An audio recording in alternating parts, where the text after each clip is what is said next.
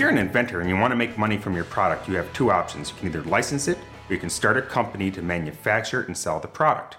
Now, if you're going to start a company to make and sell your product, there are a few things you should know before you go in because it's a complicated and expensive endeavor and you want to make sure you go in with your eyes wide open.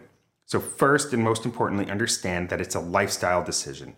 You got to know what you want your life to look like. If you're going to start a company to make and sell your product, you're going to be living and breathing both the product and the industry that the product is in. And it's not something you can do casually on the side. A typical manufacturing company has multiple employees, a whole team of people associated with creating that product. And so you got to be prepared for that lifestyle. You're going to be going to trade shows. You're going to be staying up till two in the morning to talk to your manufacturer in China if that's where it's being made.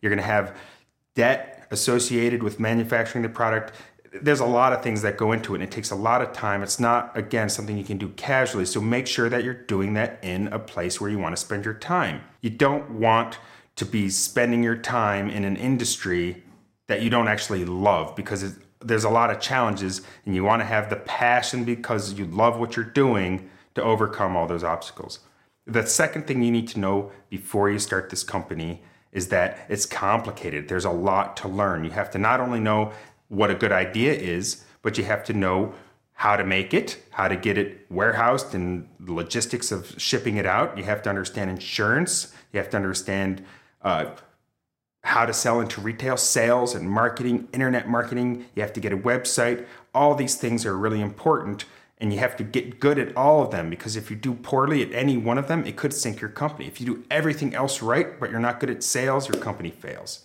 If you do everything else right, but you're not good at marketing, your company fails. So you have to take the time to get good at each and every one of these things or hire a team that has the skills that you don't have. But now that lifestyle choice part comes in again, where part of your lifestyle is you're taking responsibility for other people. Your, their livelihoods are in your hands. Their success is, is in your hands. And so you want to make sure that that's something you're comfortable with and that you want before you start a product company. Lastly, you got to know that launching a product takes twice as long and costs twice as much as you think it's going to. I've seen this over and over and over again. People come up with their estimates for the time and cost, and they think they're being as conservative as possible, and then it ends up taking twice as long and costing twice as much. And I tell people this all the time, they never believe me, and over and over I see it come true. It always takes twice as long and costs twice as much. So come up with your most conservative estimate for how long it's going to take and double it and it still might take longer.